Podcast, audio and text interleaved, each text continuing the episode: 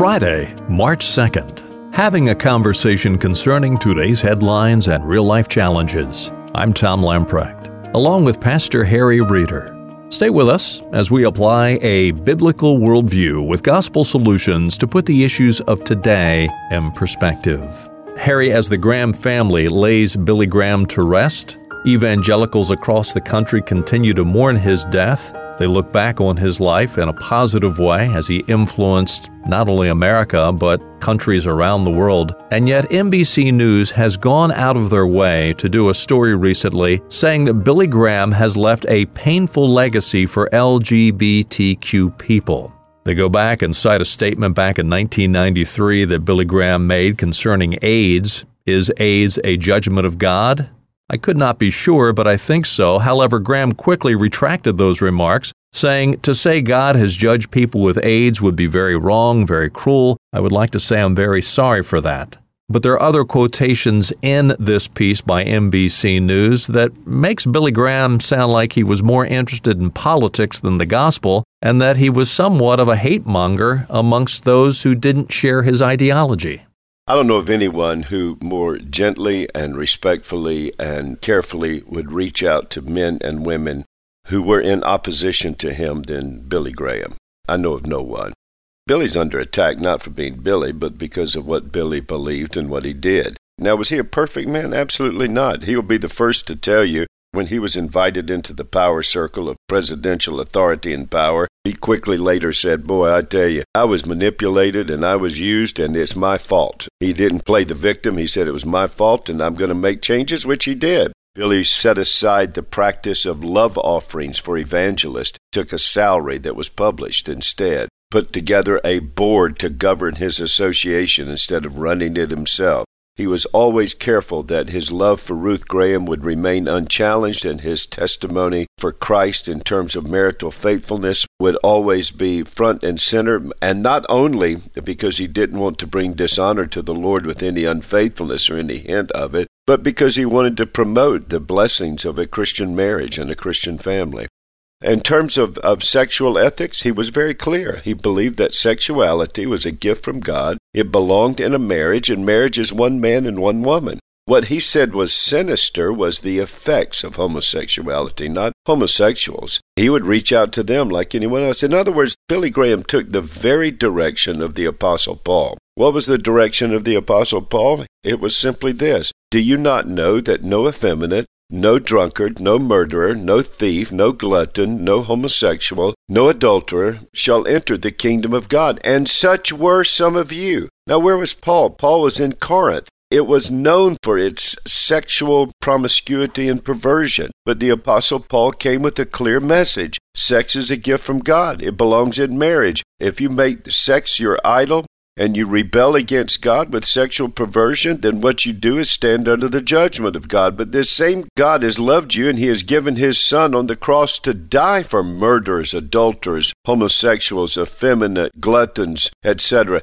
He names these nine sins that dominate into a lifestyle of rebellion against God. He wasn't trying to give an exhaustive list of sins. He was just talking about those sins that were dominant in this culture of Corinth. And then he showed how not only people were they forgiven when they repented of those sins, but they were set free from the power of those sins. And so the LGBTQ agenda through the lapdog media has now decided to attack Billy because Billy has held to a consistent ethic of marriage and sexuality.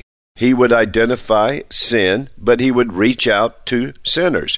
And it's back to this canard that you are hateful if you hate sin. No, you are hateful if you hate people. You don't have to accept sin to love sinners. You don't have to accept rebellion against God to love those who are in rebellion against God. In fact, when you do love someone, you will tell them of the destructiveness of the behavior that they are embracing. So the LGBTQ, in its incessant and insistent drive to make normal the abnormal before the holiness of God, now turns upon a preacher who says, Here is the message that says Jesus loves you and wants you to have eternal life, but you must repent of your sins and put your trust in Him. and rebellion against God sexually is sin. Therefore, sexually promiscuous and sexually perverted behavior must be identified and we must repent and come to Christ. And I warn you, if you don't, it has its own judgment.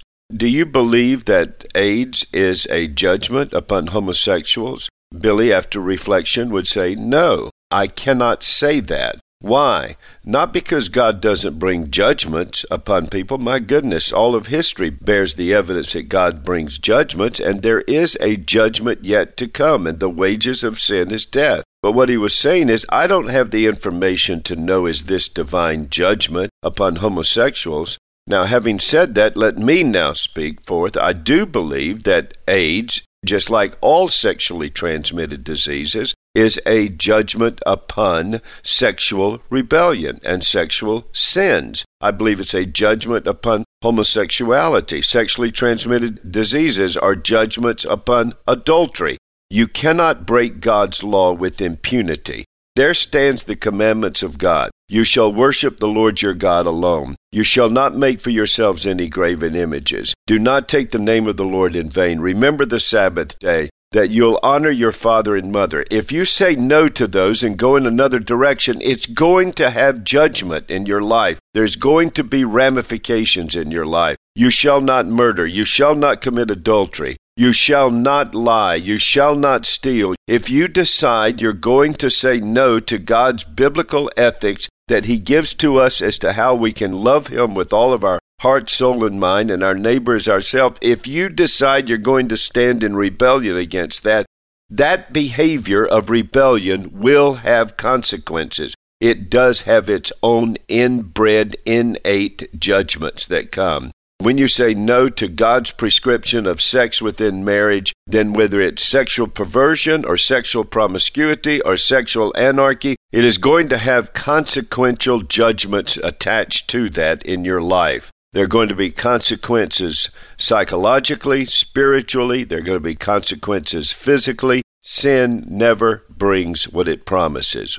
It brings despair and death and destruction. And I think that's what Mr. Graham was attempting to get to. The greatest act of love to the LGBT community, the greatest act of love to anybody and everybody who is born into this world as a sinner is to say this Your sins bring death, physically and spiritually. But there is hope, and it is a sure hope, and that hope is in Jesus Christ. The answer is not in attempting to normalize sin. The answer is to repent of our sin and come to Christ, who accepts us through the blood of Jesus that paid for our sins. We who are forgiven of sin's penalty are liberated from sin's power, by God's grace, be on a journey to be liberated from sin's practice. And one day we will be liberated from sin's presence. You can certainly attack Mr. Graham for seeking to be faithful to what he always used as the rudder and light of his life. The Bible says, how many times have I heard him say that? There are two main messages sin will kill you, Christ will save you from your sins. You come to Him. NBC News, you can certainly do your hit piece, but I want you to know in the heavens there are many, many people. I know they're laying aside the body of Dr. Graham today, but he's already with the Lord. Can you imagine? Can you imagine the number of people that have come up to him and in the name of Christ said, Thank you for telling me about Jesus? Hmm. Amen. As we close out for today and this week, let me encourage you, if you haven't done it already, to subscribe to this podcast. It's easy. On your smartphone or your tablet, go to your iTunes icon. Type in Today in Perspective with Harry Reeder. Each and every weekday on your podcast icon will automatically download a new edition of Today in Perspective. And by the way, you can also download Fresh Bread, Harry's five minute daily devotional. A great way to stay in touch, a great way to never miss one of these podcasts. Well, thanks for being with us this week. Have a wonderful weekend. Be sure and join God's people in the worship of our Heavenly Father on Sunday. Then stop by again on Monday for a conversation and a biblical worldview application as we put the issues of today in perspective.